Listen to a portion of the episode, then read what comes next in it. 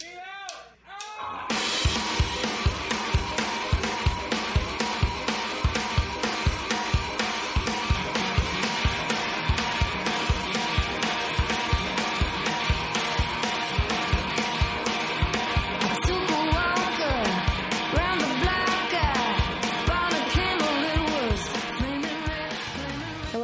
welcome to MBSing. I'm your host, Mary Beth Smith. My guest today is the indomitable Steve Persch, fellow member of the Nerdologues.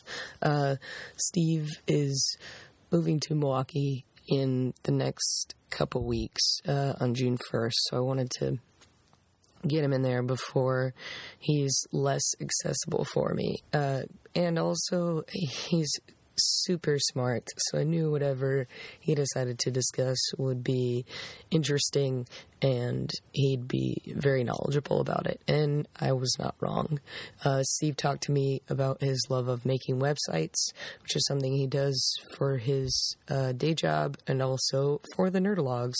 So, for reference, uh, check out nerdologues.com you may have already. It's what we host the podcasts on, which I think is just amazing, um, and and and makes this whole thing seem inordinately professional, uh, which is really cool. And I had very little to do with it, uh, but we we reference that a lot to give everything. Um, a frame uh, for me, at least, to understand uh, some of the things that he talks about.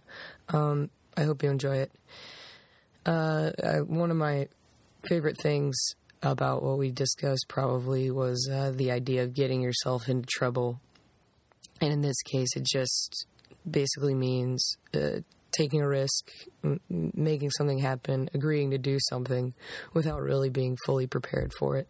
And I, I, I love that concept. I think we should all uh, be so lucky to be able to be risky and take chances and, and have it work out in the end if we put enough time and energy into it. Um, I feel like I've recently had a few things come along that I've just kind of thrown myself into, and I'm enjoying seeing where they go. And uh, I hope that you guys really enjoy what he has to say about that whole process because he is almost entirely self taught in the realm of making websites, which is absolutely amazing and enviable. Um, but that's kind of just what kind of guy Steve is. Uh, so before we get into that, couple show plugs. The Nerdologues are opening Lord of the Wrigley, The Fellowship of the Cubs, a week from Friday. That's May 23rd. It will run through the end of June uh, on Fridays, Saturdays, and Sundays at the Public House Theater here in Chicago at Clark and Irving Park. Um, my show at the Annoyance will open eventually. I'm now thinking that the preview will probably be on May 27th, and the show will open proper a week after that on Tuesdays in June and July. Uh, Squall has two more, nope, three more uh, times with the new new show on Wednesdays at 8 at the Playground Theater. So come check those out. And my last Ray Ray Friday for the time being will be this Friday at the One Group Mind Theater at 8 o'clock. They'll still be doing it. I'll just be hitting up Lord of the Wrigley with my nerds. Um, and this Sunday at the Public House Theater, there will be a Your Stories recording uh, with the group Cake, which is a Chicago comic book uh, related convention type deal. So come check that out. The theme is fellowship to tie into the show that we're opening the weekend after that. Uh, and there's a dog barking, which you may or may not be able to hear. So it may have been worthless for me to mention it. But you know what? This episode, not worthless. Super great. Get into it. Behold the glory that is Steve Persch. Enjoy. but yeah, I wanted to sneak you in here before episode 50 just to. Yes. Yep. First 50. Yep. Yes. Top, top 50. Excellent. yeah, uh, because I thought it was appropriate. Um, and I'm glad that you could do it. I'm glad I could do it too. Uh, my guest today is Steve Persch, Hey, that's me. fellow member of the Nerdologues.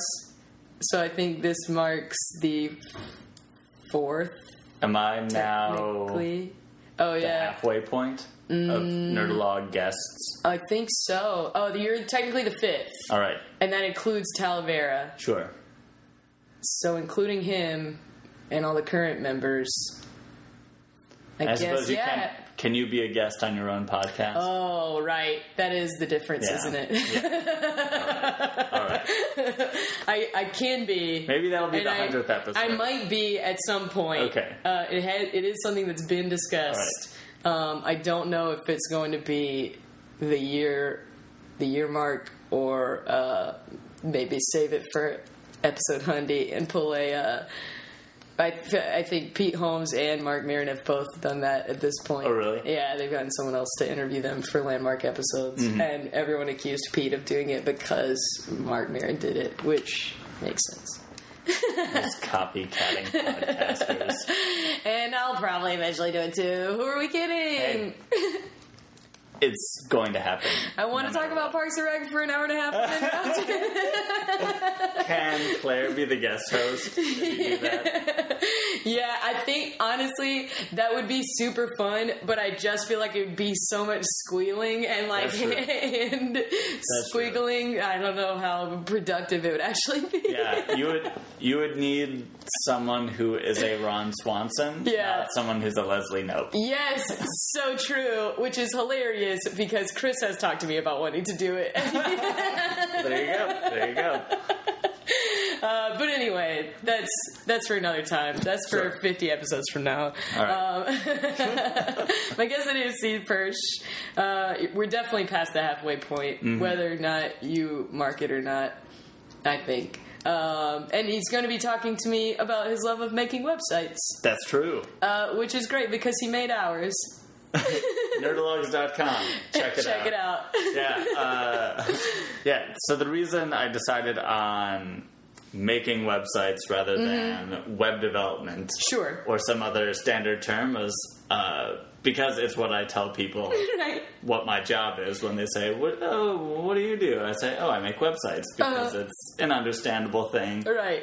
If I say web development or software engineering, that's not Uh-huh. It's harder to. yeah harder to understand exactly what that means but Mm-hmm. uh, a few weeks ago or a few months ago um, paige was asking me why do you say making websites instead of web development Uh-huh. it's like i wouldn't say delivering babies Right. she's she actually just became a doctor last week Yeah, congratulations. I meant to. I, I've, I've only really seen you once since then. Oh, yeah. Mm-hmm. And it was like during rehearsal, and then you left before rehearsal was over. Yeah. I, I left right Yeah. after rehearsal, whatever, whatever, Whatever, whatever. And I didn't get to, a chance to say congratulations to her via you. dr penrod now That is awesome. Yeah.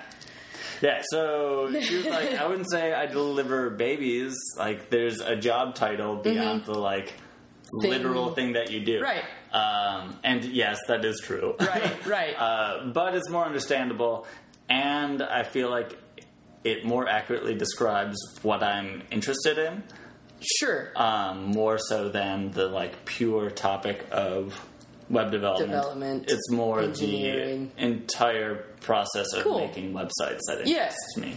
that makes a lot of sense and is probably a good thing. I think so. because if you were to be someone who like got caught up and enthused by the minutia of it, it'd probably be less interesting. I get caught up and enthused by different minutiae. yeah, that that makes sense. I feel similarly because when people ask what I do, I say I'm a TA for chemistry classes, Mm-hmm. but it's not at a college, and it's not just broadly chemistry. You know what I mean? Mm-hmm. Right. But saying that I'm a TA lab tech at a a place that teaches chromatography classes means nothing to a vast majority of Right. people. and in most small talk situations, you may not want to just dive Right. into explaining that. Right, exactly. Yeah. So I try tried uh, to. Yeah, I have a hard enough time getting people to understand the word Drupal. when I say it. so I try to leave that out of the explanation. I knew that. Drupal would get a discussed at some Oh, point. absolutely. But before we get there, let's talk about the origin of your love for making websites. Uh, my, yes, my making websites uh, origin story Uh-huh. goes back to college um, when I was the producer of a radio drama show awesome. that uh, produced a live radio drama episode every week, and we had a website, What was this called? uh, Nerd, It was just called Nerd. Northwestern University Radio Drama. yep. yeah. God Damn it. I know. Two of the big that I have spent time on. Uh, nerd and Nerdologues. So infer what you will. Funny. Uh, so Nerd had a website and we had just won some awards and I was at a conference and everybody was talking about podcasting. This would have been 2005. Uh-huh. Um, and I really didn't understand what podcasting was or how it worked. So you were just releasing it as like big audio clip files on the site, or how did it even work? I don't even know if we had it. Well, we must have had it on the site somehow because what else would our website have been? Right. Um, But otherwise, it was just on like campus like, radio. It was like broadcast um, on the radio, uh, and there was a website with like bios Sure. and a history of the group. a little sort bit of info. Yeah, yeah. and I knew I wanted to, do a podcast, and I had this unofficial policy for myself that I would sign up every quarter for a class that I wasn't really qualified for. I, I did, like, I guess, really just the second half of college, uh-huh. um, with mixed results, but. In one case, it led me to what has been my job. Yeah, because what was your major? I was a theater major. Holy shit! I don't know if I ever even knew that. Yeah, it was a theater or major. realized that. Man, I have to have known that at some point and just like forgotten or not fully processed how crazy that is. It's pretty weird. Yeah, uh, that's awesome. And it's a career path that I don't know will be available in a few years. Really? Like, not really trained for this field, and you just can work in it anyway. Sure. There's still so much influx in the field that uh, it's easy They're enough. taking whoever Right. knows what they're doing. Like, there's you know negative unemployment more or less Right. for web developers. That's So, great. yeah, that's great. It also means you can, yeah, you can get work right out of college without Uh-huh. really knowing what you're doing. Um, so uh, I took a class called Media for the Web uh, through the music tech department, Wow. and it was more or less all about making flash players Man. for MP3s and And at the time, that was useful, but I Mm-hmm. don't think anyone had any idea how useful it would be, Wow. or at least the general public didn't. Yeah. Well, the the professor said at one point, web development is about to get so much easier because uh, everything will be in Flash. And you won't have to worry about all these cross browser problems, and you won't have to worry about JavaScript. And he was exactly wrong. Was Yeah, I was gonna opposite. say everything. I was like, Like, wait. A year later, Apple started killing Flash by not That's what I was it on the thinking when you said it. I was like, Yeah. wait, Apple doesn't have Flash. Yeah. right. So all of those like specific skills that I learned in that class Became real- obsolete almost immediately. Became obsolete very, very quickly. um, so yeah, I wasn't qualified to be in that class. I spent spring break before that class started trying to teach myself HTML and CSS because all it said in the prerequisites was an intermediate knowledge of. HTML and CSS. And you had- and I had zero. Wow. That's crazy. I and I was just it's funny before I came, I told Stephanie what your topic was. And then I was like, I think he's mostly self-taught. Yeah. so I knew it wasn't absolutely your major, Yeah. but I don't think I realized that theater was your major. Yeah, uh, I just threw out the For Dummies book that I bought my senior year of college. That was my junior year. H- HTML. It was PHP and MySQL for Dummies. like server side programming and databases for dummies. Okay. And wow. it got me moving at least. right. Um, yeah, so after that class, which turned out fine, Mm-hmm. um, I had an internship at Looking Glass Theater Company. Oh, cool. In their artistic department, so like, filing headshots and helping with auditions. Right. And at one point, I overheard one of the artistic directors talking about how they wanted a blog and an online magazine. And I said, I can do that. I can do that. oh man, clutch. So that summer internship turned into me just making two WordPress sites for them. That's amazing. a blog and an online magazine that released an issue. I'm putting issue in with each production, like a you know a marketing type magazine, um, like interviewing an actor or Mm-hmm. doing some kind of flash multimedia piece Right. with the set designer and their drawings of the set, or the costume designer and their drawings of the something costumes. supplemental to a website they probably already had. Exactly. So they, they already had a, a website that was their main website. Mm-hmm. Um, so then, out of that summer internship, they hired me on part time to maintain that website, and That's then great. a year later to just rebuild the entire website, which lasted for six years until like three months ago. Holy so much shit. longer than I initially expected. It I had no idea. Yeah, that was so.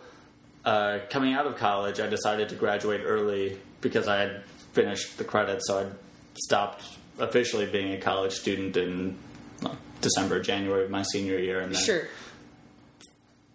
just started pursuing web development work. Um, so yeah, built Looking Glass Theater Company site, Victory Garden site, both of which have you know since been redesigned and rebuilt. Um, this was yeah six or seven years ago now. Yeah, yeah, yeah. That's crazy. Mm-hmm. I one of the first shows that I saw in Chicago was at Looking Glass. Oh, which I saw one? Peter Pan. Yeah. It was amazing. Isn't that good? I loved it so much. It was so unique Yeah, in so many ways. Yeah, working with Looking Glass really shaped my attitudes and expectations about like what it meant to be doing theater in Chicago. Sure. They all graduated from Northwestern together and had a we're doing it attitude. Uh-huh. of, We're gonna meet every week. We're gonna rehearse this show for six months Cool. In a really process oriented way. We're gonna put it up, and they did that a few more times. And I don't know, in season three or so, or something, had a breakout hit with the Jungle. Um, but it was Like very Upton much Sinclair? Yeah, Upton Wow. Sinclair, the Jungle, adapted and directed by David Schwimmer. What? I knew. I forgot Schwimmer was one of those people. Yeah. I knew they had a like big name associated in there somewhere. Mm-hmm. That is so cool. Yeah, so after working at Looking Glass for two years, um, I kind of had it. That was your only job. It was a part-time job um, for two years or so, and then I was doing freelance web development in outside addition of to that. that. Yeah, Wow, that is awesome. yeah, That's It so It was, cool. it was fun, um, and a after uh, working on a production of a show there, I started to realize that What'd you do on the production? Uh, I was the assistant to the director cool. um, right. around the world in 80 days, which was so much fun to be a part of. That's awesome. Um, uh, and after that, yeah, I was getting to around two years Mm-hmm. there and was getting more into the web development side of things and trying to figure out the split that I wanted between web development and theater stuff. And I figured Sure. I'd rather have my work be work. And Right. my theatrical pursuits be that, Right. And trying to make Totally trying to make the day job be both things. Um, yeah, wasn't wasn't where I was looking. Yeah, that that makes a lot of sense. I I I can kind of relate to that with like when I've done tech for shows.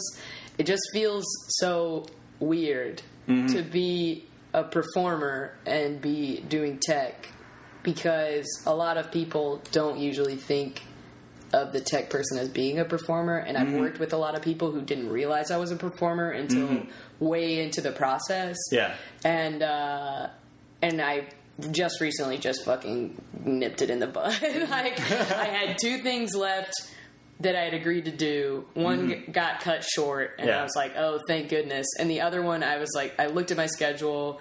I had at least one date that I thought might conflict, and I knew they still had time to find someone else. And I was just like, I don't want to do this. I feel Right. terrible. I'm sorry. And they were Right. like, It's cool. Whatevs. Like we got it. And I was like, That that was all it took.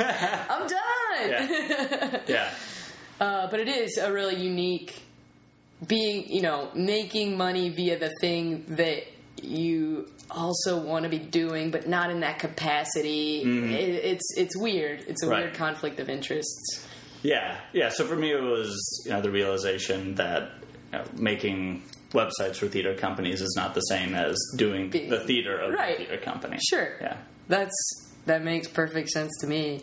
And since then, uh, since you left Looking Glass, you've been working where you have now for a For three years. years. So yeah, after leaving Looking Glass, I was yeah doing freelance work and then basically just progressed to bigger and bigger companies over a few steps. So coming out of freelance, I worked with one other guy and then.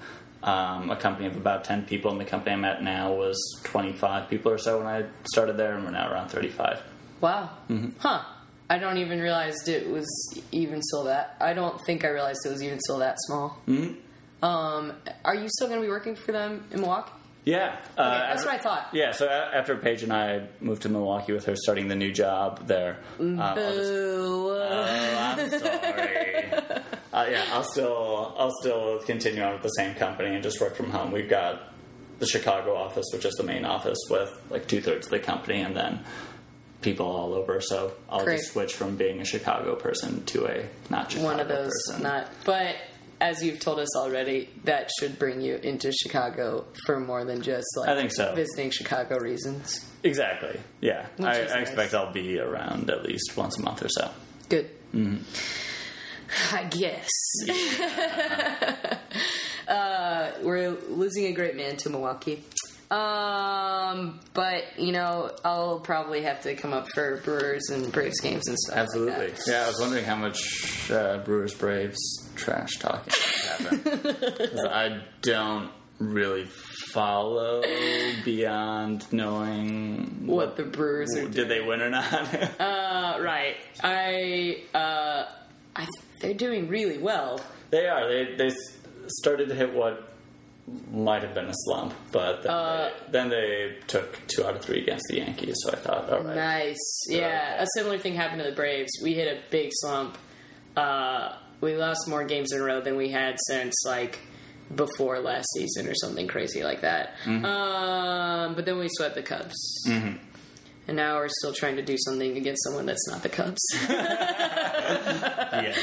we're on the West Coast, so they're playing right now, but I'll figure it out after. All right. I mean, if you need to take any breaks, No, I'll be fine. It was still scoreless in the fourth uh, when I got here. Um, but anyway, uh, yeah, but I can relate to that. I don't totally follow the whole league, but I do play fantasy baseball, so I kind of. Oh, that I have stayed out of all things fantasy sports because it seems like a giant time hole. Yes, everything you're saying is correct. I started playing fantasy f- baseball last year. It was the first fantasy ba- fantasy sport I played. Um, I really enjoyed it, but I stressed about it way too much and put a lot of time and effort into like you know trades and r- rosters and things like that and making sure i checked every deck because we set mm-hmm. daily rosters which is terrible if you ever play fantasy baseball do a weekly roster i'm just telling you now All right. uh, I really enjoy it. I would recommend it, mm-hmm. but it can be a time suck if you let Yeah. it be one. This season, I was way less like I had going into it. I was just like, I don't even have as much time as I did last mm-hmm. season to do this because I was unemployed for most of well, not most, Yeah. at least part of last Yeah. season. And uh, when I started, I was. Yeah. Uh, so I had a lot of time to Yeah. grade my roster Yeah. and draft and all that. But I really like it. I Mm-hmm. can't see myself really ever getting into any of the other fantasy sports, Mm-hmm. but I do really love the sense of the whole league that it gives you. Mm-hmm. Uh, I mean, you obviously always know how the players you have are doing and how the teams they're on are doing in general. So I, I like that I know way more about baseball now as a result of it than I did before. So that's cool. And it also gives you a point of reference for like anyone else who's a you know I can talk to uh, you know Oakland fans about how their team's doing, which is something I I could not. right Yeah, right. I so yeah yeah uh, because I Brad, have Brad Pitt is still there. um, yeah. Head of operations. Right? Yeah, he is. Uh, uh, yeah, um, Jonah Hill's in the he- in the office as well. Good. Uh, yeah, I have I have two A's, and they're both doing really well. Good. So Well, congratulations. thanks, man. You're a regular Bobby Cox. Booyah! Yes, I am. Um, so that's a tangent, but like you said, we were probably both expecting it to come up at some point. Well, we got it out of the way. yeah, yeah, yeah. um, so when did you start using as much Drupal as you do? Almost right away. Okay. So, Also, explain what Drupal what is a so do you know what WordPress is? yes. So I'll start by explaining WordPress because that's where I started. Okay. At least with Right. those Looking Glass sites. right. So WordPress is a blogging Uh-huh. platform, and you've got the concept of blog posts. Uh huh. You can sign in as users, and this is. I apologize, WordPress developers, that my knowledge of WordPress is seven years out of date. but basically, you've got blog posts. You can make one-off pages, Mm-hmm. like an about page, and that's about it. So you can Okay. make blog posts. That was my understanding of it, even though I hesitated with my yes. Mm-hmm. Yeah. That's about Yeah. what I understood it to be. Yeah, so WordPress can be stretched to do more than that, but it's primarily a blogging tool. Uh, Drupal is more flexible in that it's primarily based around this idea of content types. So one of those content types could be blog posts, it could be uh, academic department if you're building a college website, it could be. You events. used Drupal to create the Nerdologue site, I did. correct? Yeah, it is So- a Drupal 7 website. In our case, it's like podcasts, videos, podcast bios. episodes. Right. Yeah. Podcast and podcast episodes are separate content. I know. and the podcast episodes reference the podcasts. cool. And the, okay. clip, the single clips Reference. reference both. Wow. They could just reference podcast episodes because the podcast episodes represent, also reference the podcast. Podcast. But I figured, you know what? Might as well try. Because we're automatically populating these anyway. Right. And because it'll be handier if they're both just available. Uh-huh. They're both fields on the clip content type. Cool. I bring that up because I know what that looks like because I have to, that's what I have to That- access. That is how this to do podcast this. episode will be posted. Yep. You'll be signing into nerdologues.com, Yep. making a podcast episode Yep. node, filling out the title, the body, uh, the field Mm-hmm. for what the MP3 file is. Mm-hmm. I don't remember what other fields. I, it's like uh, a header, the body, the MP3, the title. All right, the separate teaser and Yes, body. right. Teaser. Yes. That's yeah. The Yeah. teaser. I realized after the first couple times that I did it that I needed to also have the text of the teaser in the body if I wanted it to still be there when you clicked on it, which Yes. I did. Mm-hmm. Um, but I didn't check to see how you had formatted the others. Mm-hmm. Um, I've also almost uh, added a podcast, like. A few times. I mean, not. I've never gotten far enough into the process. Once I click on podcast, Mm-hmm. Yeah. I'm like, Like, oh wait, oh, wait, this, this isn't isn't right. yeah. See, maybe then I need to alter the permissions because Yeah. in addition, in addition to managing different types of content, Drupal can manage different types of users. so you can sign in as Barry Beth Smith and be a content creator. I think that's what I called the role. I think you're and right. then there's a separate login for administrator privileges. Nice. And the administrator role can control what tasks the other users are allowed to do. So I Right. can take away the permission to create a podcast node. Okay. Because we only have four. right. And We don't add them very often. no, and We if have- we ever did, it'd be we- something where like- we would be like, "Hey, Steve, Steve." we need to do this." add a podcast. right, right, right. Um, that's so funny. That as soon as you started explaining all, like, of- oh, oh, yeah, It's our website. I know exactly what you're I talking should've- about. I should have just used that as an example. right. That's My explanation. That's one of the reasons why I brought it up because Thank I you. was yeah because I was like, well, this at least means something for me. Yes. Yeah, so I started using Drupal, I guess, in 2007 when I got the contracts to build Victory Gardens and Okay. Looking Glass. Okay. Because I knew WordPress wouldn't be enough. Right, sure. And at the time, I had to pick between Drupal and Joomla, which is a Drupal competitor. An even more made up word than Drupal is. Yeah, Joomla? Joomla, both of which have explanations for their names. I'm sure. I think Drupal is a misspelling of a Dutch word. I think the guy who made who invented Drupal um, wanted to buy the Dutch word for house and mistyped and got the Dutch word for drop, or vice versa. Oh, I see. Yeah. Okay. So, So we have Drupal. and I'm glad I didn't pick Joomla because it has not done as well over the past, I guess, seven years now. yeah, I it's wild. can't. When you Yeah, say this is 2007, yeah. and then say that seven years ago, those things don't Yeah, sound like I the same right? or yeah. the same definition anyway. Yeah, so I've been using Drupal now almost, yeah, because that was summer 2007. That's crazy. Yeah, I was at um, I was doing a presentation at an Arts and Business Council of Chicago event for arts marketing. It must have been. So I was just doing a presentation on the blog that I had made for Looking The Glass. WordPress stuff. Um, yeah, and another presenter there um, mentioned Drupal as a tool for building a more complete website. And I made a note of it. Man, Thinking, I'm going to have to do that soon. You're so fucking smart. Like it's it's crazy. Uh, and, and I just you know mean that in the best way. I feel like being a part of the group. Uh, I just slowly realized how many things you were able to contribute in so many different ways, and like not just in like writing and performing ways.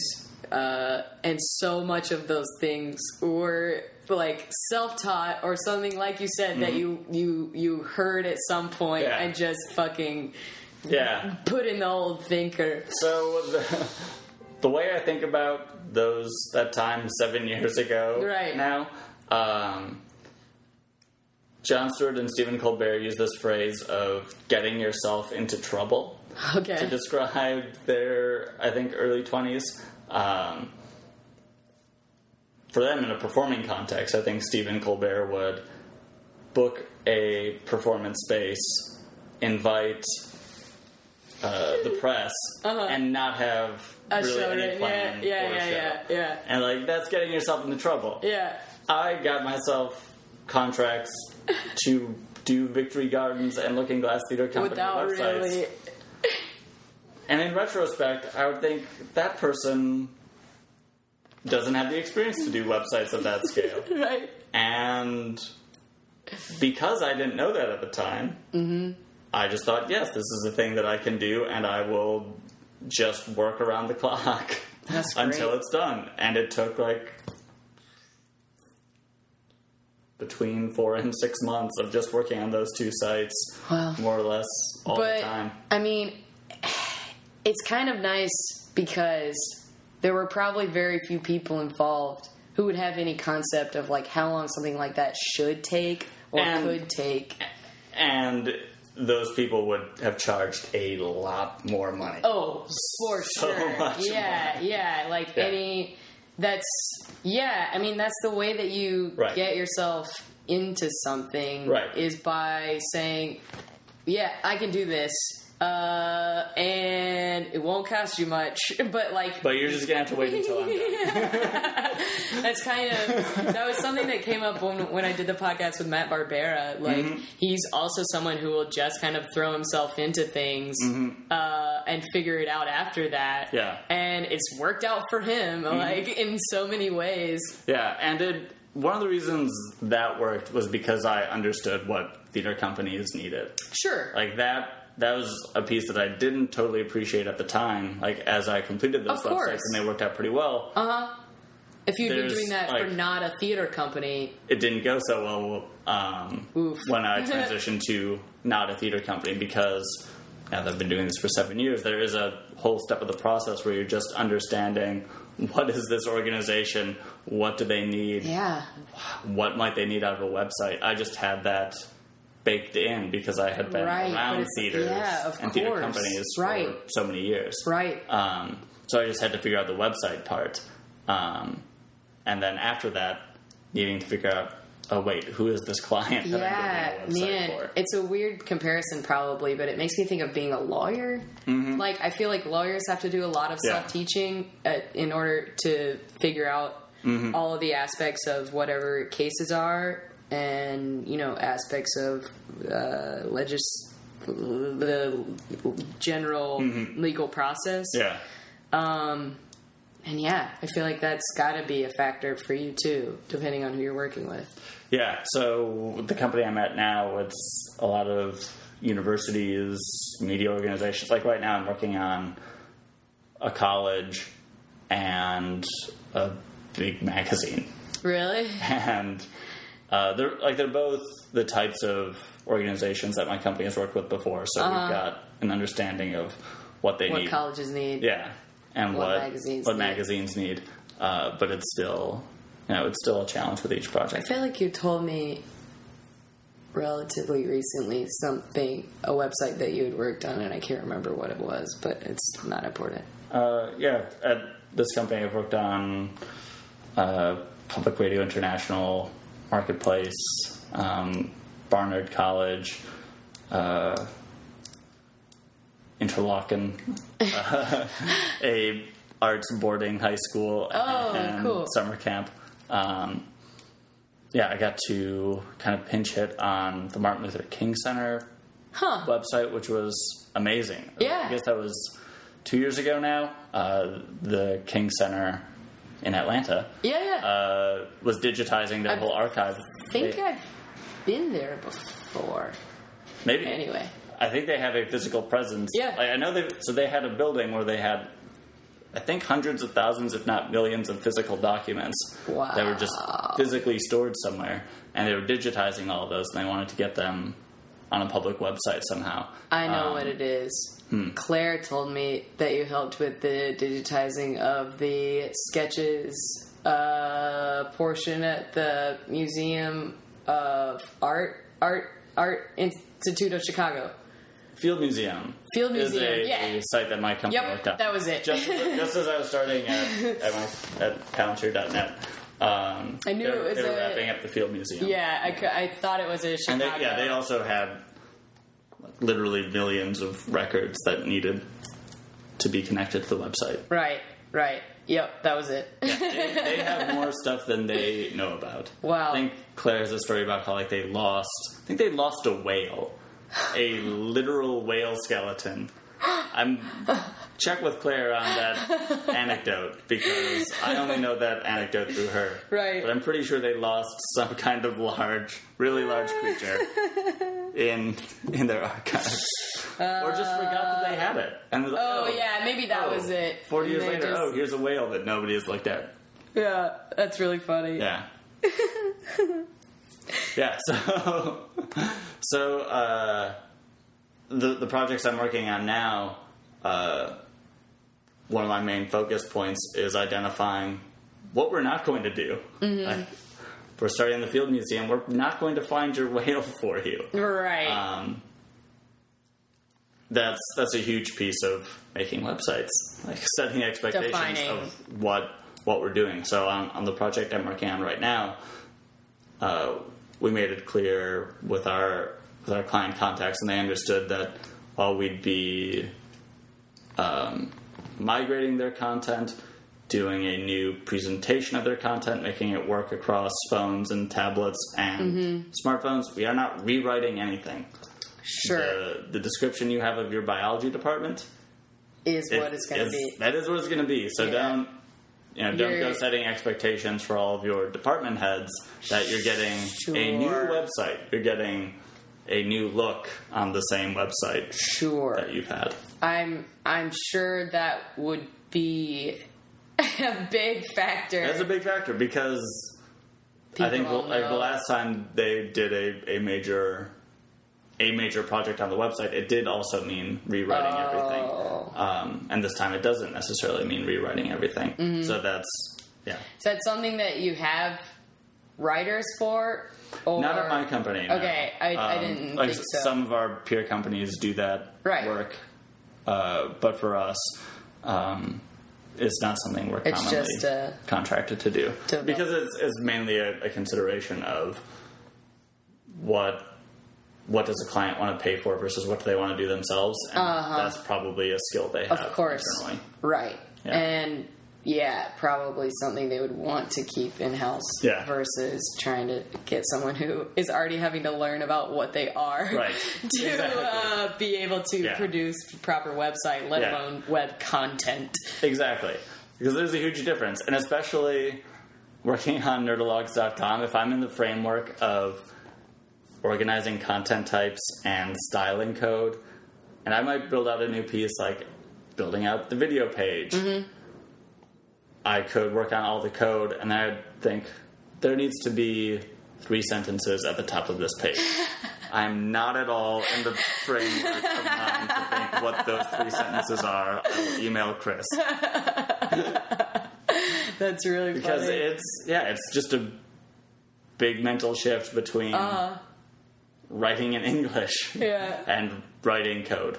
That's so funny. So, what code do you use? PHP is the language that Drupal is written in. Okay. So that's the primary language that I work in, which Okay. is a server side language. So basic web architecture, you've got your browser, Firefox, it hits nerdologues.com. Mm-hmm. The server that holds nerdologues.com sees that you've hit nerdologues.com or nerdologues.com slash nerds, which is our BIOS page, and interprets that request, knows you've asked for the list of nerds, asks the database for all of the nerds listed as ensemble members. really, that's we've got a person content type, and then anyone who's ever told a your story story is a person recorded in the website. Gotcha. Um, but only ensemble members and honorary members have bio pages. Um, and Bill. nice. and I'm sure we'll get all the other emeritus members full bio pages at some point. Um, but anyway, so you hit nerdologues.com slash nerds. The server asks the, asks the database for all the bios, and then PHP. PHP is that middle language Okay. that, that goes between um, the server knowing that we're serving slash nerds Okay. and the database saying, here's your data. PHP is that middle layer, Gotcha. taking the data from the database, And organizing actually- it, um, styling it, presenting it. Gotcha. Cool. Okay. So, like Yeah. the translator. Yeah, the, yeah. The styling is well, technically CSS, Okay. which is another thing. I knew we'd get a little Yeah. nitty gritty. Uh, Yeah. Oh, wait till wait till we get to jQuery and improv edits. yes. Yeah. Oh, I man. can't wait.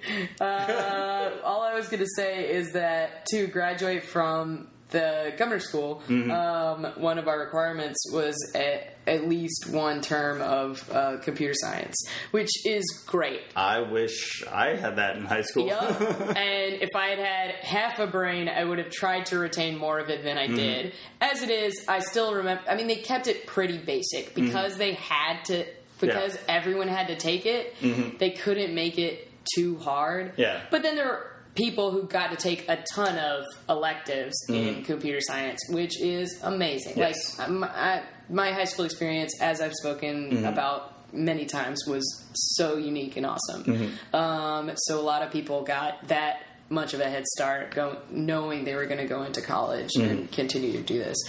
One of the things I remember is that we had a lab where we had to make a pizza show up on the screen. Like we had to use code to draw a pizza. Excellent. Uh, and this is where your love of pizza was born. It Probably. yeah. If I didn't advance thing about Yeah. pizza, I think I would talk about that lab in my comp sci class in high school. All right, Nope. I, I don't want to derail, but at some point we need to talk about the pizza API. But can, can, Okay. All right. Well, it, there's not much more to Okay. it, but I there was like you got extra credit if you not only drew like a pizza and like part of the lab was drawing mm-hmm. concentric circles. Yeah. So if you drew like two or three concentric circles, that was sufficient. Okay. But if you also drew circles that were pepperonis or or whatever, Sure. then you got extra credit. nice. And I drew pepperonis. Of course. Why not? Because yeah, I was gonna get the extra You're gonna get the top, you're gonna get the topic. yeah. Uh, so what is Pizza API? So you've been sending Chris and Kevin pictures of pizza every time you eat pizza pizza for like a year now, right? Yeah. Are all those images still on your phone? yeah. Take it with your iPhone. Yeah. So there is geodata on all those images. Yeah. There's the date it was taken on all. They're those all images. they're all in my messages. They're Okay. not all still in my Ah. my photos, okay. but all of my photos are on my computer. Okay. So uh, there's this open data movement out there in the world, primarily around governments, of taking government data that already existed, either just in spreadsheets or in paper, and making it open Mm-hmm. to the world somehow. I think it'd be funny to do that with these pizza Yeah. images. Yes. Uh, to make them publicly accessible. um, so that the pizza habits can be mapped or graphed or analyzed in whatever way. Like, that would what be day of the week are you eating so- pizza most often? There um What time of the day are you eating pizza That's most often? so funny. I wish I don't. I think I've probably deleted some from my phone that I didn't put on my computer just because I was like, oh, they're in my messages. yeah, the, the data set would not be perfect. and Okay. That's okay. Data's never perfect. but it would be pretty. I there's a lot of pictures of It would be enough around. to complete the joke, I yeah, think. uh, probably. Yeah. I think they. I know that they both have on set on different occasions talked about like uh, different things that they want to do with all the pizza pictures. Yeah, let's. First we, first, we just need to get all the pizza pictures in one place. Okay. Then I'll write a script to come through them, pull out the geo data, pull out the time information, Sounds good. make an RSS feed or something. That sounds great. Uh, Probably a JSON feed. Then there,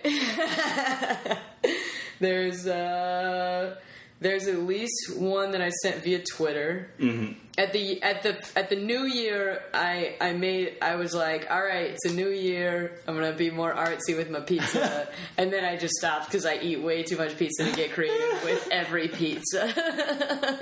Artsy how? I sent a couple in like black and white with like filters, and then I sent a couple that were like uh, nicely laid out. Mm-hmm. Usually, I like more often than not, they're Mm. just pictures of my hand holding a piece of pizza. That's all it needs to be. Um, a couple months ago, I graphed my exclama- exclamation point usage. right. Um, and it has skyrocketed. Exclamation point! Uh, yeah, I, I exported my Google Voice data, which is like four years of texting. Uh huh. And yeah, I wrote a script to go through every message that I had sent That's and crazy. check if it had an exclamation point or not. And then I graphed the month by month exclamation point usage, and it just straight up. That is. But I, that may be entirely you showing that to attributable to. Paige. I'm not sure. Uh, I mean, I truly think I've started to use them more exponentially, Mm-hmm. but at the same time, I I could see that also being a factor. The person that you're probably like text communicating with the most, Right. If that's the style that you usually converse Mm-hmm. in, but at the same time, like I do think I've gotten to a point where like. I, and I think we talked about this when you first introduced to us that you had done this Yeah. and we've gotten to a point and I, I know that i know that this was part of the reason that you did it where like using an exclamation point in certain places just clears up that like you're not mad Yep. or you're not being short you're Yep. like being excited and just trying to uh uh pr- like give out information and I, that has to be a result of losing any context of vocal communication yeah. Like because texting and emails have become essentially the main forms of the way we communicate Who with uses voicemail anymore? I never do. Yeah. I can't remember the last time I left a voicemail. The last few that I've gotten, like I don't know, maybe my mom. You know, Yeah. like it's on Mother's Day. I got to what might have been the last ring calling my mom, and I was thinking, do I need to leave a leave a voice- for this Mother's Day? Well, luckily, she picked up, so I didn't have to answer that question. right. Yeah. So I, I do think that's a huge factor, and I do think that's a real thing. Absolutely. Because I know there have been times where I've been like, "Oh, is this is this like are you being short with me? Huh? What? No. Oh, no. Oh no. mad? Oh no. Yeah. Yeah. Miscommunication. Yeah. What is improv edits as Yeah. compared to, To jQuery. Yes. So, uh, as you saw, I was preparing notes Right. for uh, for this interview, and I was thinking of how web development has impacted me creatively. Uh, I'm sorry. Then we don't have to jump ahead if you want to talk about it then. oh, and, let's get into it now. Okay. and um, so we're both uh, one group mind improvisers, one way or another. Um, Me So- currently, you me formerly. previously. Um, but after working with Mike Abdel Sayed for like nine years, Yeah. really, um, college through um, post college OGM off and on, Mm-hmm. he would get so detailed into the way he would talk about improv edits. So the um, swinging door where you've got one person switching between two scenes, like they're on a hinge. You've got um, tag outs where it's one person and a series of other people. You've got split scenes, two people uh, in one scene, two people, people in another scene, and they're pulling focus back and forth. And those are all um, different ways of directing the audience's focus. Now, to jump over to the jQuery side of things briefly, uh, there are a series of jQuery shortcut animations. So, if you've seen something on a website where you click a button and then something slides down or slides up or slides to the left, slides to the right, fades in, fades out. Those are Crisscross. yeah. maybe. Maybe there's a jQuery crisscross function. Um, so, Like a drop down menu or like. yes, drop down menus can can be done in that way. So those are all of those um, jQuery functions of slide in, slide out, slide left, slide right are all just shortcuts on on a broader animate um, concept. Okay. So jQuery is animating elements, and slide left, slide right are just shortcut ways of saying a more verbose um, animation. Okay. Back on the improv edit side of things, tag out run, swinging door, um, Split. split scene are all shortcut ways of telling the audience we're going to shift your focus this way and Oh, this way. cool. Sure. Um, yeah, I think it was sometime in. It must have either been Mrs. Ulysses or Anderson Villains, my OGM team, a couple incarnations ago, okay. um, where we were talking about these. Andersonville. Anderson, oh, it, it was Anderson Villains because we were. I think we, were, or was it Tricky Mickey? no. Uh, oh boy, we were talking about all like. I think we got into into questions of like, well, what if you only have three people? Can you do a split scene, or is it automatically going to be a swinging door? Mm-hmm. And what I was realizing as I was learning about these jQuery functions is. It doesn't matter so much what we're calling these things Uh-huh. because no matter what, the real thing that we're doing Is- is telling the audience, look, Look here, here. look here, pay attention here, pay attention here. Um, and on the jQuery side of things, you can be saying slide left, slide right, and it's handy to have those shortcuts, especially for learning the first time. Like it's really handy to have those shortcut words available. But at a certain point, I as you try to get deeper understand in what you're and saying. understand like what are ex- like Yes. what exactly is the difference between uh, a split scene and a swinging door? Is the difference really that one has three people and one has four people? Is that the most important difference? Is it the stage picture? Is that the most important difference?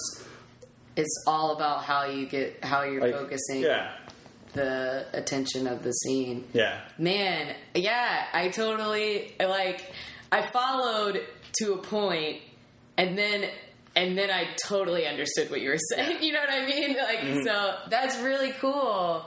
I uh I love that uh, as as a comparison. So,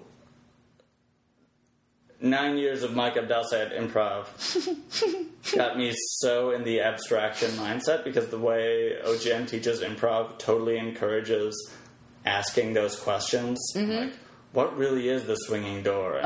And, and what really is the tag out run? And how can we expand these concepts?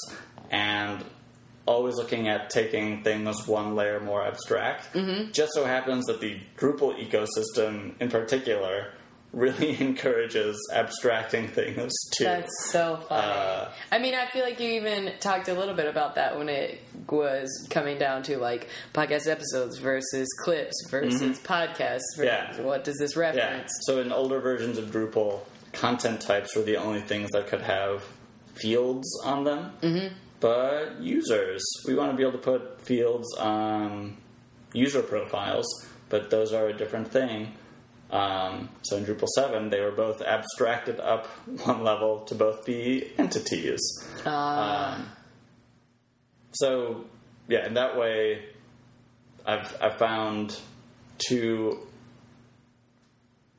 areas of interest that really encourage thinking and abstractions. That's so cool. I, I love that. It, it and and I I've really gotten so much out of um, the the one group mind training process. I mean, it was ostensibly it, it was the first long form improv I ever mm-hmm. did, even mm-hmm. though I came to it way after you mm-hmm. did, uh, and way after I had started improvising. I'd been improvising for like four or five years before I, I got into long form. Yeah, it blew my mind coming from doing short form, comedy sports short form Yeah. in high school to uh, things like scenes don't have to have tension. Yeah, or, sure.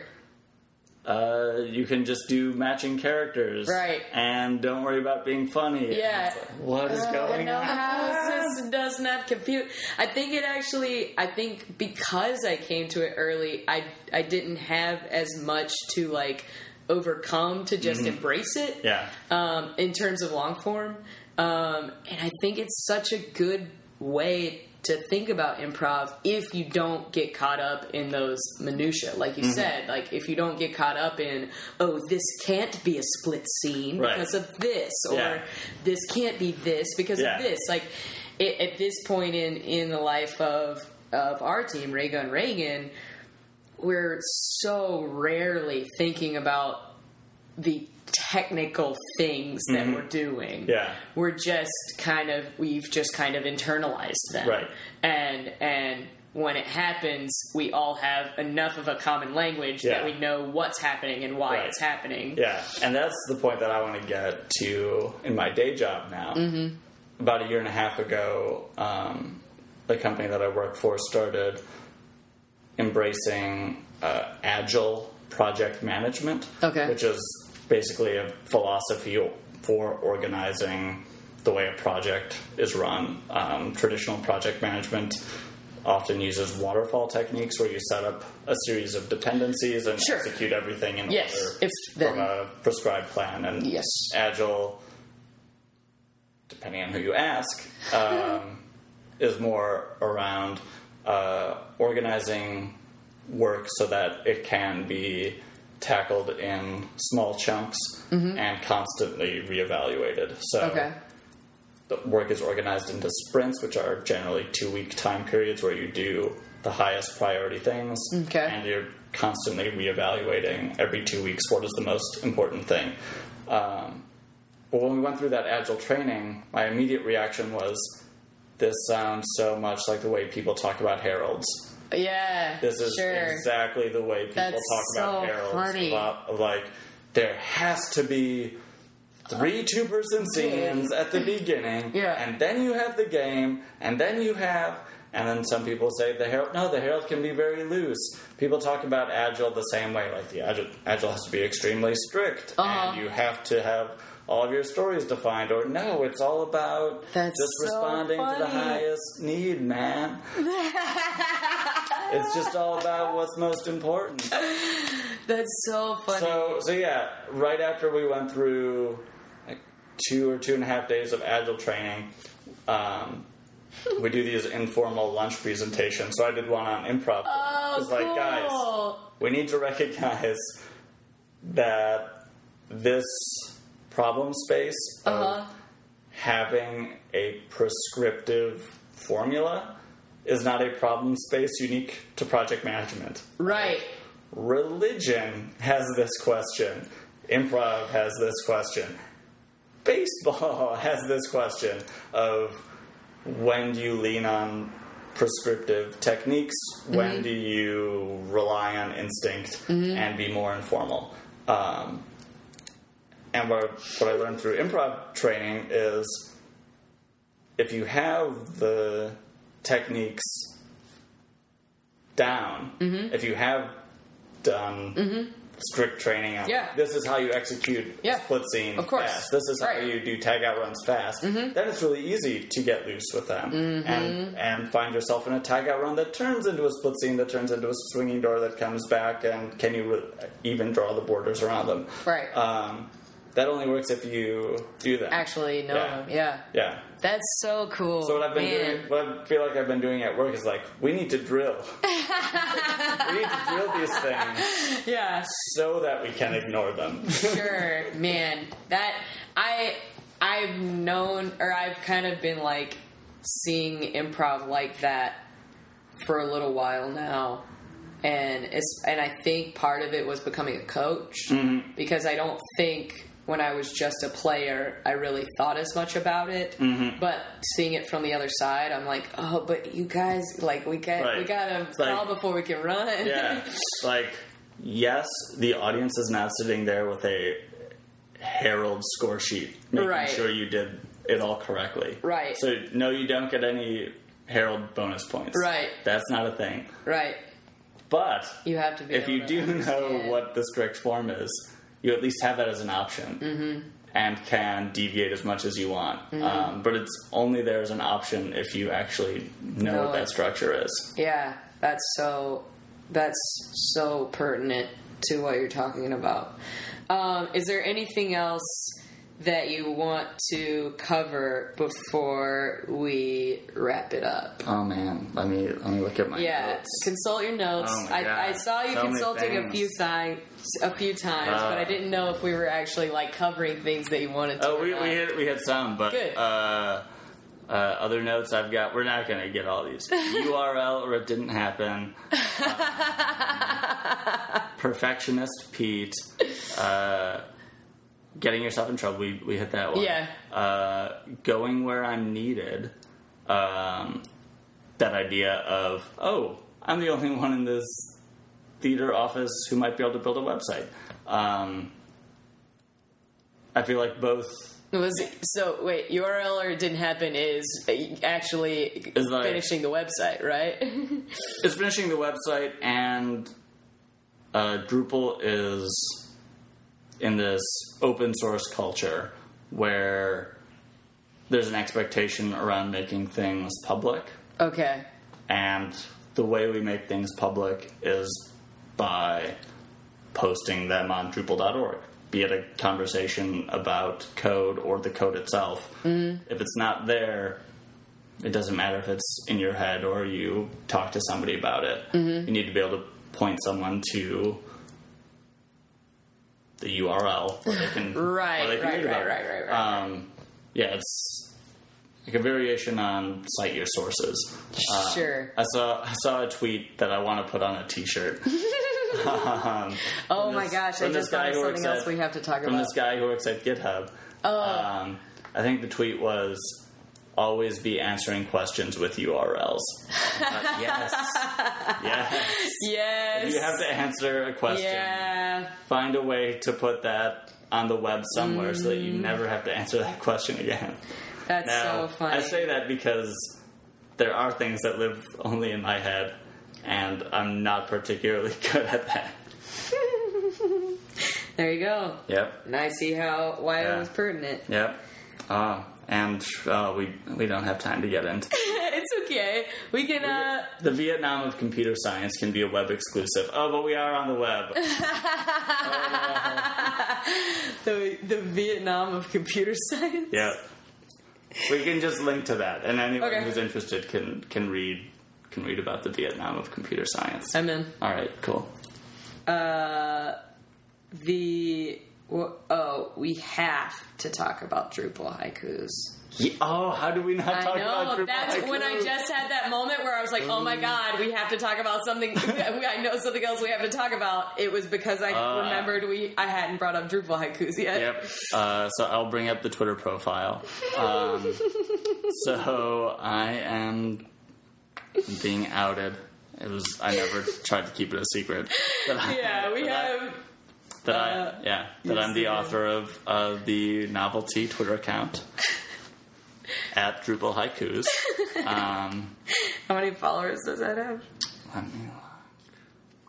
I have not been tweeting much from this, but it's got 135 followers. Hey, not two shabs. Yeah.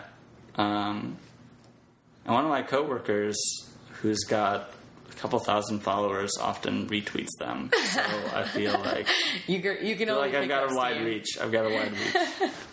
um, so uh, the the most recent Drupal haiku is is a practical one. The use statements at the top of the file make the ingredients list. Is a Drupal haiku relevant to the latest version of Drupal, Drupal 8, which is not officially released yet. And there's been a lot of uncertainty and fear about all these new language constructs that Drupal is taking advantage of, including, including use statements at the top of oh. files. And people are getting freaked out because it's something Different. I had never seen prior to Drupal 8 starting. Mm-hmm. And really all it is is a list of the ingredients of the file. It's a way of thinking of if you want to understand what's in this file, you might need to reference these other things. Um, so, yeah, the really, I think I think this haiku said it well. Like these are the ingredients that get used in this piece of code. That's so funny. I love that not only are they jokes, but also sometimes just uh, like Just you totally addressing, practical. yeah, you addressing new things. Yeah. That's so funny. Uh, and then some are total jokes. Right. So the the second most recent one is when you override all of Drupal's theme functions, you unlock Odd Job. Overriding theme functions is just part of what we do. What's the uh the one that ends with sigh? Oh my god. Uh huh. that that one is I feel like just we've mix used of that HTML. in a couple of We, different. we have shows. used that in some Nerdologue shows, and I'm trying um, to find it. Um, here we go. Div, class, class, div, class, div, span, words, close span, close div, close div, close div, sigh. that is a comment on how Drupal is notorious for using way too many wrapping divs. Ah, I see. So people complain about all of the extra wrapping markup in Drupal that surrounds the actual content. So in this haiku, it's mostly The only content divs is and then words. words and then a sigh. See, that's hilarious. I think so. I think it's really funny. Super duper niche hilarity. Yep. Uh, I'm just I. I've got a running Google Doc of Drupal haikus, and some of them have an edge to them, and I've avoided tweeting most of those. I think. Just for the for the fear of Feel like I don't really need to pick fights. with anyone With who's anyone. associated with actual like Drupal creation. Well- or I mean Uh, development. um. Who are the who are these targeted at? All right. Well, here's one that has not been tweeted. But I think I can This is just exclusive. Exclusive. MBS exclusive. Yep. Um, let me first count the syllables and make sure I have it. Uh huh. five seven five. It's five seven five. Just you know, to make sure everyone's on the same page about haikus. Uh, all right. Ents of Middle Earth tried to join the core queue, but found it too slow. Wait, I missed one. So, but they found it too slow. Found it to be too slow. No, that's too. I think, but they found it too. Some combination. so that is just a dig at Uh-huh. how the Drupal core issue queue is notorious for Taking months or years Gotcha. to do anything. Gotcha. But it's But not. that's, like I don't need the to take a shot of, at the yeah. core issue queue because I don't contribute to it very much. Um, It's I've so funny how much you think about stuff. Oh, I that. do because I'm much more of a Drupal core observer than participant. Mm-hmm. Um, and maybe with moving to Milwaukee, that balance will shift more. Yeah. Maybe I'll have more free time to contribute to core, but I have not gotten a patch into core in over a year, I think. Okay. So no, I don't want to take shots at the people who are actually doing that work, unpaid funny. often when I am not. Right, right. Uh, I, well, I'm deaf glad. If I had forgotten to mention Drupal haikus, Oh, we got a link to that. There are so many. I mean, I could just. it's a, it's on the note. It, could be just in the read notes. these. Look in the notes of the podcast Guys, on hilarious. nerdologues.com slash podcasts slash MBSing. Check out at Drupal haikus, or you could just go to Twitter and, and look up Drupal haikus. But then you don't get to see uh, Steve's beautiful website work. True. Uh, okay. Um, I know we didn't get to cover all of your list, and Oh, I know that we've problem. already talked about some of this, but what are ways that you feel like making websites has affected you creatively, and what are ways that it's felt you feel like it's affected you, your life in general, Uh, and your love The- thereof? I think the biggest effect creatively recently that I've felt is uh, the not making things precious. I didn't phr phrase that very well, but uh, No, the, the video I was just editing, I think, is a good example.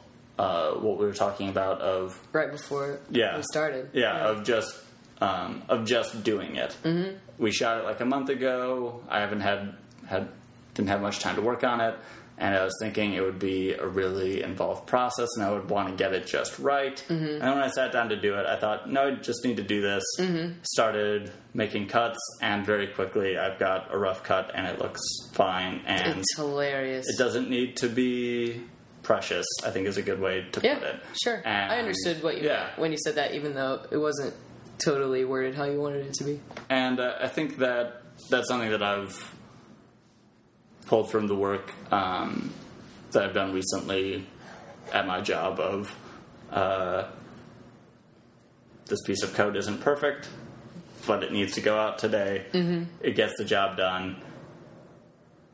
It could be tweaked later, Mm-hmm. but right now it's got to go. And that's, On the other hand, uh, you know, something that you worked on uh, that needs to change or be done away with is also how I would think. Mm-hmm. I would think that would be a factor somewhere in there as well, creatively and. Uh,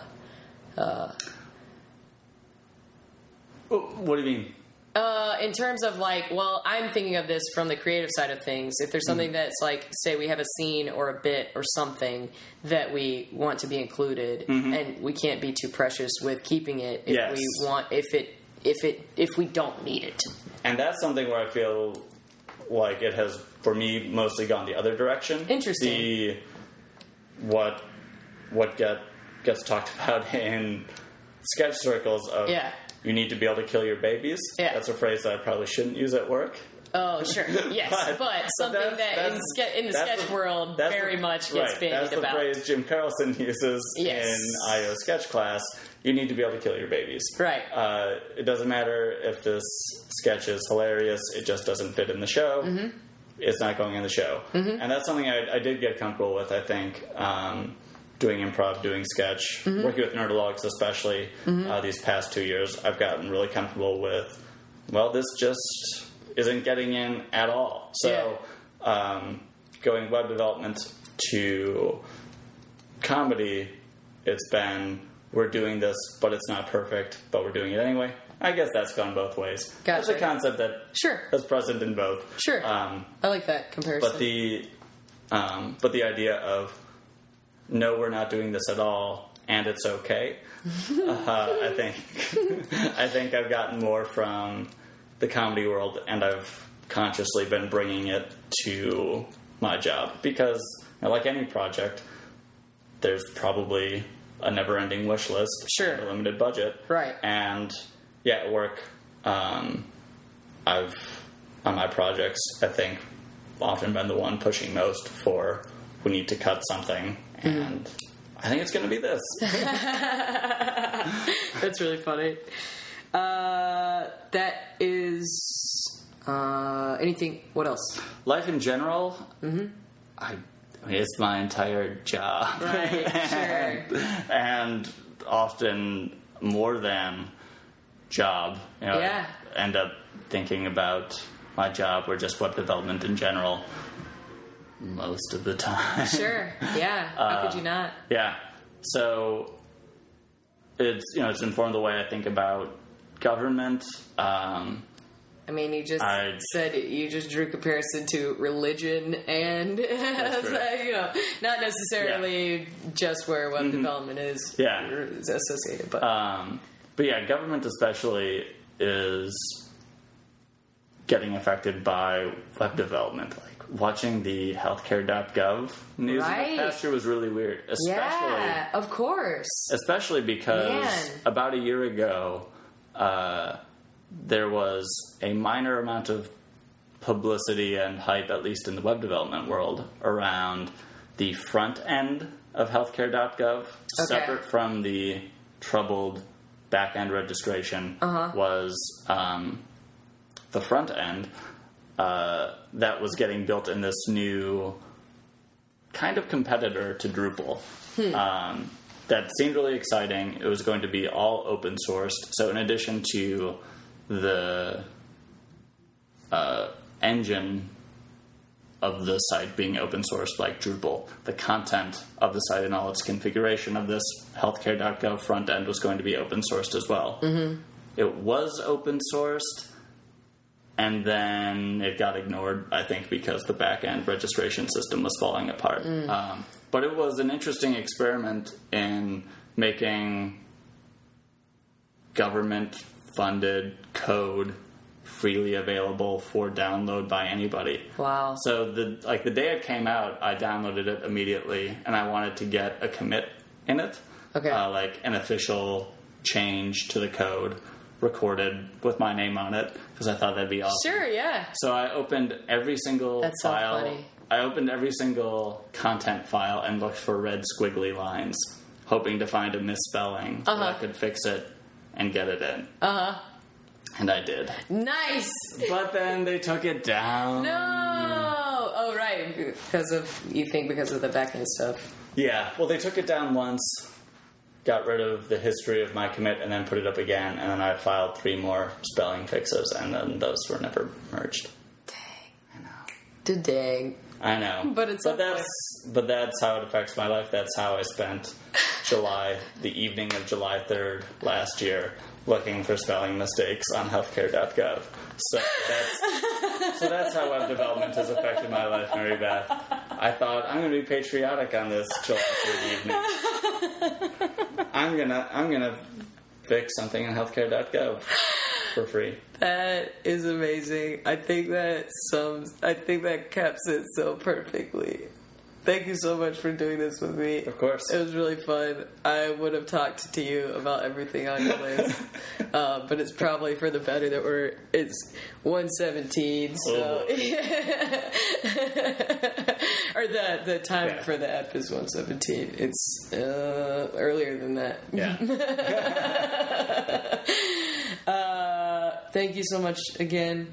Uh, I am so bummed about Milwaukee taking you, but I'm glad you'll be around. I'm glad it's not like California taking you or Yeah. something like that. It's not that far. Yeah. So I know you'll be around, and uh, you know, be involved in the show in some capacity. The show that's opening in a week. and Oh boy, May 23rd. What are you gonna do? See the X Men premiere or the Nerdologues premiere? You could probably I ask you, podcast You listener. could do both, right? I suppose Is you it- could. Yeah. I mean, it's a right? movie. You can see it anytime. Yeah, but also you could go at midnight. Yeah. And then like just you know skip work, Yeah. uh, sleep in, Yep. get super prepped to see Yep. our show at eight. Yeah. There you go. See both. There you go. Done. That's what you're gonna do, podcast world. Boom. And uh, with that, Steve Persch, I love you and I mean that. Well, I love you, and I mean that, Mary Beth. Yay. Flaming red, flaming red, flaming red, flaming red, flaming. Walking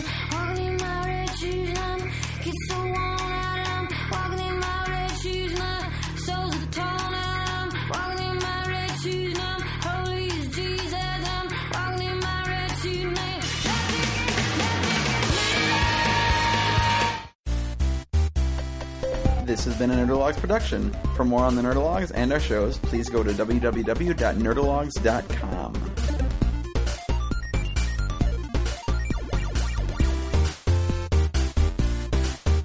Thank you all, thank you all. I am GrabBot23548X.